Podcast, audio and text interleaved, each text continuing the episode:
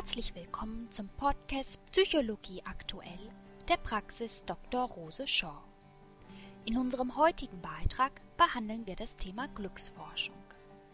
Wir haben dazu wiederum die fünf aufschlussreichsten Studien zu diesem Thema zusammengefasst, auf die wir im letzten Jahr gestoßen sind und die wir auch bereits auf unserem Blog veröffentlicht haben. Wir beginnen mit einer der interessantesten Fragen auf diesem Gebiet, nämlich was ist der Zusammenhang zwischen Geld und Glück?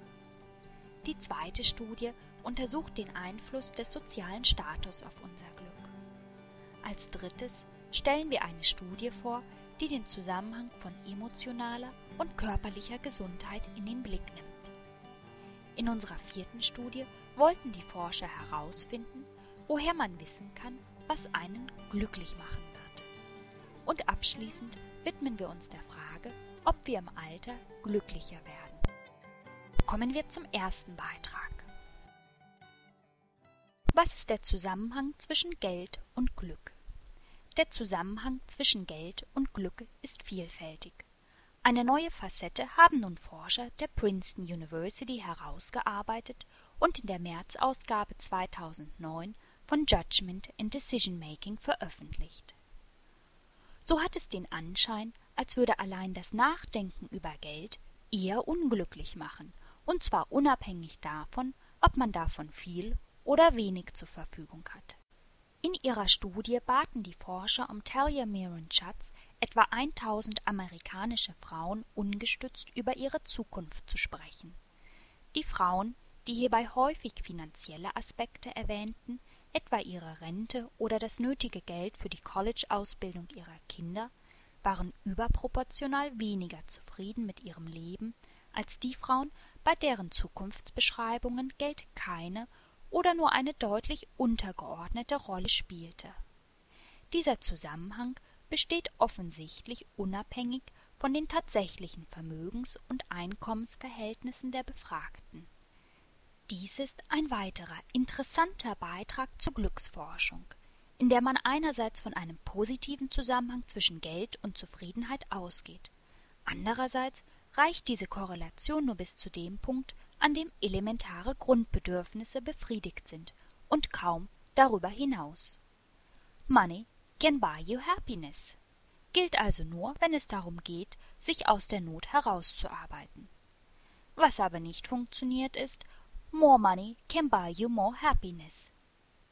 Nach der vorliegenden Studie könnte man ergänzen, egal ob du's hast oder nicht, denk einfach nicht zu viel drüber nach.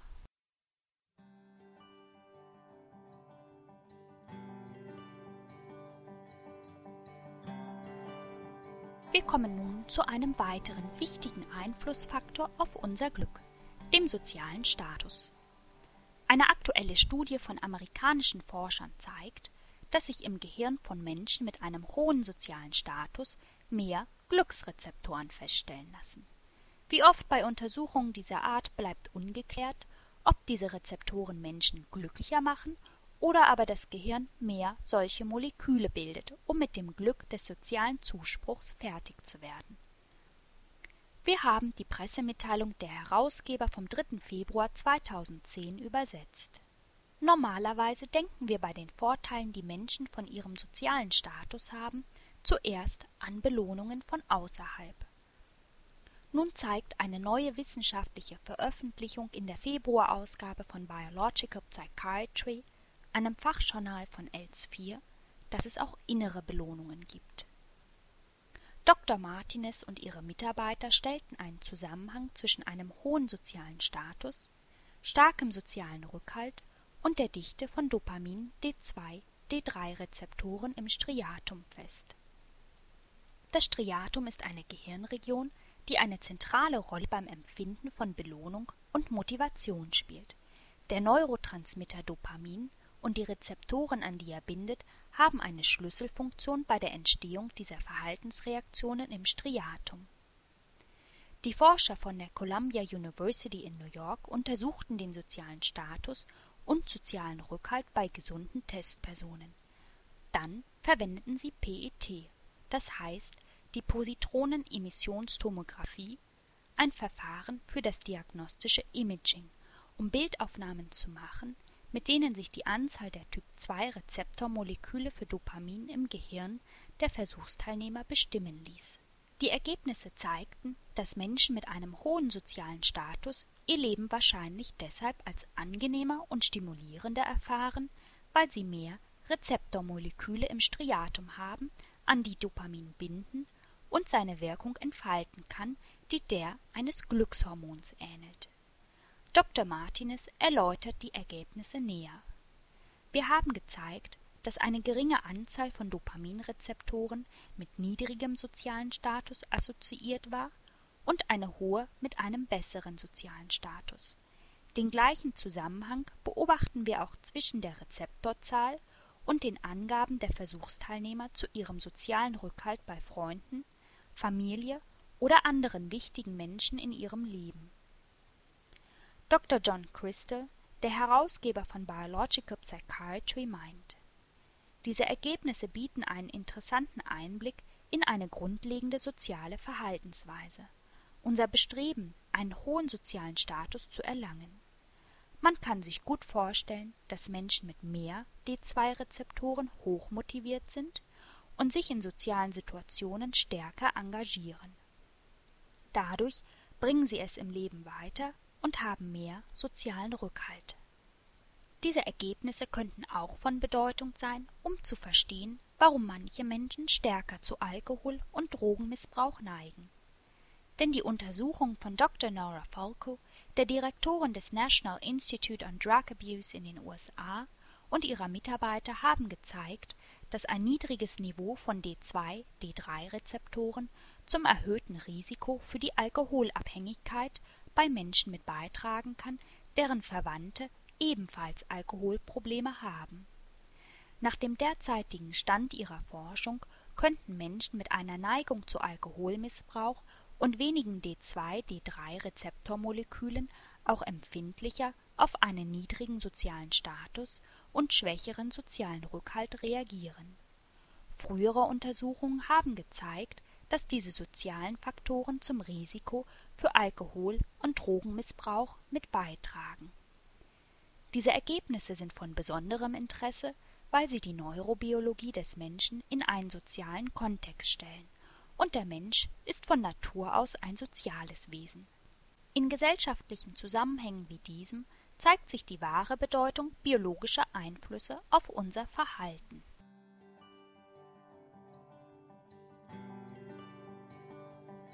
In unserem nächsten Beitrag fragen wir nun nicht mehr nach den Einflussfaktoren auf unser Glück, sondern umgekehrt danach, wie sich unser Glücksempfinden oder allgemeiner formuliert eine positive Einstellung auf die körperliche Gesundheit auswirkt. Der Zusammenhang zwischen positiver Einstellung und guter Gesundheit ist nachweisbar und dies weltweit. Im März 2009 wurden die Ergebnisse einer Studie bekannt, die vom Gallup Institute unter der Führung einer Forschergruppe der University of Kansas durchgeführt wurde Darin wurden 150.000 Erwachsene aus 140 Ländern zu ihrer persönlichen, insbesondere ökonomischen Situation, zu ihren Emotionen bzw. Lebenszufriedenheit und ihrer physischen Gesundheit befragt. Die Befragten berichteten über Emotionen wie Glück, Zufriedenheit, Sorgen und Traurigkeit. Sie beschrieben ihre Gesundheitsprobleme wie zum Beispiel Schmerzen oder Müdigkeit und beantworteten Fragen, ob ihre Grundbedürfnisse, wie zum Beispiel Essen oder Wohnen, ausreichend gedeckt sind. Laut Sarah Pressman, Professorin für Psychologie an der KU, zeigte sich, dass weltweit positive Gefühle bzw. Einstellungen mit physischer Gesundheit einhergingen, selbst dann, wenn Grundbedürfnisse nicht erfüllt waren, also die befragte Person in existenzieller Armut lebte der Zusammenhang zwischen positiver Einstellung und Gesundheit war insgesamt sogar stärker als der Zusammenhang zwischen befriedigten Grundbedürfnissen und Gesundheit. Oder anders formuliert, über die positive Einstellung ließ sich ein höherer Anteil der physischen Gesundheit erklären, als über die Tatsache, ob Grundbedürfnisse befriedigt wurden oder nicht. Das ist schon ein bemerkenswerter Befund, der zeigt, wie enorm wichtig Zufriedenheit ist und zwar nicht nur für die psychische, sondern auch für die körperliche Gesundheit.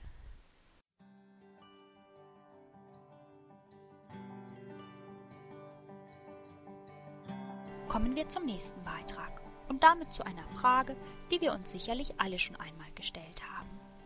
Woher kann man wissen, was einen glücklich machen wird? Am besten fragt man einen Fremden. Dies zumindest legen die Ergebnisse einer Studie der Harvard University nahe, in der gezeigt wurde, dass die Erfahrungen anderer Personen einen besseren Vorhersagewert für das künftige Glück haben als die eigene Vermutung. Die Studie wird in der Aprilausgabe 2009 der renommierten Zeitschrift Science veröffentlicht. Harvard-Professor Daniel Gilbert fasst die Ergebnisse so zusammen. Statt die Augen zu schließen und sich vorzustellen, ob uns eine bestimmte Erfahrung glücklich machen wird, sollten wir lieber Menschen befragen, die diese Erfahrung bereits gemacht haben. Die Studie fußt auf der Erkenntnis, dass Menschen in der Regel große Schwierigkeiten damit haben, vorherzusagen, was sie glücklich macht und was nicht, was dazu führt, dass sie häufig Entscheidungen treffen, die den gegenteiligen Effekt haben als den erhofften. Offensichtlich lässt sich aber dieser Entscheidungsfehler nicht damit beheben, sich die Zukunft einfach noch intensiver vorzustellen. Die aktuelle Studie zeigt dagegen, wenn man Menschen andere Menschen befragen lässt, die bereits in ähnlichen Situationen waren, dann werden ihre Vorhersagen, was das eigene künftige Glück anbetrifft, deutlich präziser. In einem Experiment wurden Frauen gebeten einzuschätzen, wie ihnen wohl das Speeddating mit einem bestimmten Mann gefallen würde. In der einen Gruppe konnten sich die Frauen präzise über den jeweiligen Mann informieren, bevor sie ihn trafen. In der anderen Gruppe hatten die Frauen lediglich die Möglichkeit, andere Frauen zu befragen, die sich mit dem Mann schon einmal getroffen hatten. Beide Gruppen waren davon überzeugt, dass sich nur mit den Profilinformationen des Mannes eine wirklich gute Vorhersage treffen lässt ob das Treffen gut verlaufen würde. Tatsächlich stellte sich aber das Gegenteil heraus. Die Frauen, die Zugang zu den Erfahrungen anderer Frauen hatten, konnten sehr viel besser einschätzen, ob ihnen das Treffen gefallen würde, als die Frauen, die das Profil des Mannes studiert hatten. In einem zweiten Experiment wurden Versuchspersonen gebeten einzuschätzen, wie sie mit einem schriftlichen negativen persönlichen Feedback eines Bekannten umgehen würden. Die erste Gruppe bekam das Beispiel eines solchen Feedbacks gezeigt, um sich auf ihre Erfahrung vorzubereiten. Die zweite Gruppe konnte sich mit Menschen austauschen, die bereits ein negatives Feedback erhalten hatten. Die Ergebnisse entsprachen dem ersten Experiment. Die Gruppe, die sich vorher über tatsächliche Erfahrungen austauschen konnte, konnte ihre persönlichen Reaktionen erheblich besser einschätzen als die Gruppe, die sich ihre Reaktionen basierend auf dem vorgelegten Beispiel vorstellen konnten. Auch hier waren jedoch beide Gruppen vorher fälschlicherweise überzeugt, dass nur das Lesen eines beispielhaften negativen Feedbacks sie in die Lage versetzen könnte, ihre eigenen Reaktionen präzise vorherzusagen. Gilbert vermutet folgenden Grund für diese Ergebnisse. Menschen realisieren nicht, wie wertvoll die Erfahrungen eines anderen tatsächlich sein können, weil sie fälschlicherweise annehmen, dass jeder Mensch einzigartig ist. Nun, je offener Menschen sich über ihre Erfahrungen austauschen, desto mehr werden sie wohl erkennen, dass es mit dieser Einzigartigkeit vielleicht nicht so weit her ist. Aber darin liegt auch eine Menge Trost und für die Verhaltenstherapie etwa auch eine große Chance. Die Chance nämlich, aus den Erfahrungen anderer Menschen typische Gesetzmäßigkeiten und Verhaltensmuster abzuleiten. Diese Erkenntnisse machen es dann leichter, Menschen den Ausweg aus Problemen aufzuzeigen, von denen sie zu Beginn des Gesprächs noch glaubten, sie seien die einzigen, die mit diesen Problemen zu kämpfen haben.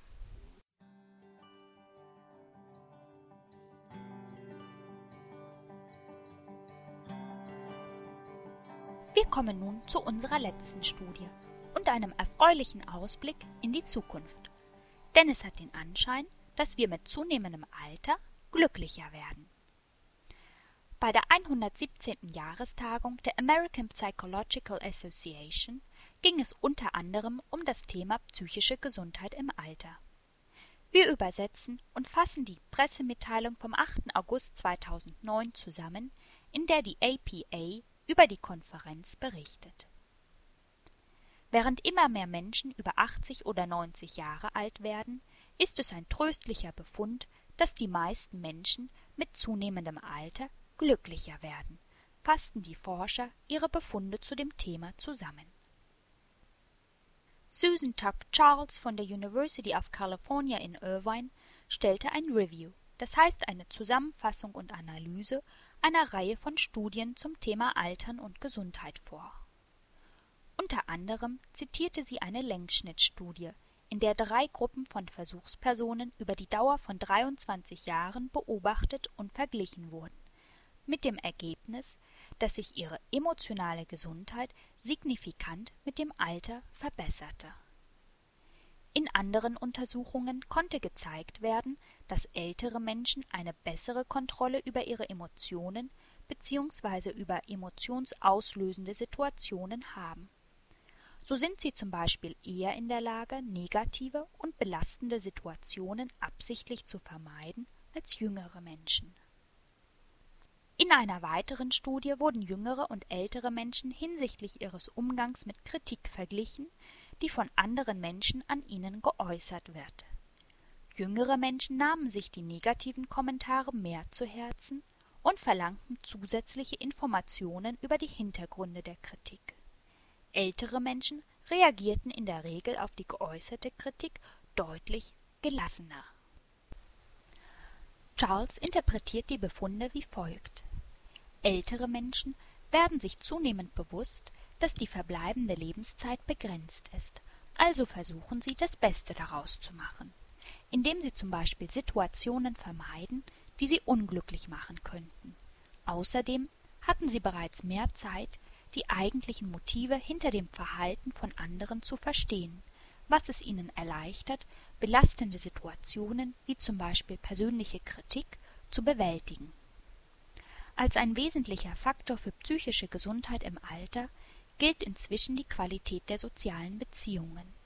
Diese beeinflussen sowohl die Art und Weise, in der das Gehirn Informationen verarbeitet, als auch die körperlichen Reaktionen auf Belastungen. So wurde in der Konferenz etwa eine Längsschnittstudie vorgestellt, in der 1000 ältere Menschen aus Schweden hinsichtlich Demenzerkrankungen untersucht wurden die Menschen, die ein starkes soziales Netzwerk hatten, wiesen ein um 60 Prozent geringeres Risiko, an Demenz zu erkranken auf, als Menschen mit einem schwach ausgeprägten sozialen Netzwerk. Wie lässt sich dies alles auf einen Nenner bringen? Man kann die eigene körperliche und psychische Gesundheit im Alter offensichtlich aktiv beeinflussen, und die Chancen stehen nicht schlecht, dass man sich im Alter tatsächlich glücklicher fühlt als in den Lebensphasen zuvor. Das sind doch gar keine so schlechten Aussichten. Dies war unser letzter Beitrag zum Thema Glücksforschung. Sie hörten den Podcast Psychologie aktuell der Praxis Dr. Shaw. Herzlichen Dank für Ihr Interesse.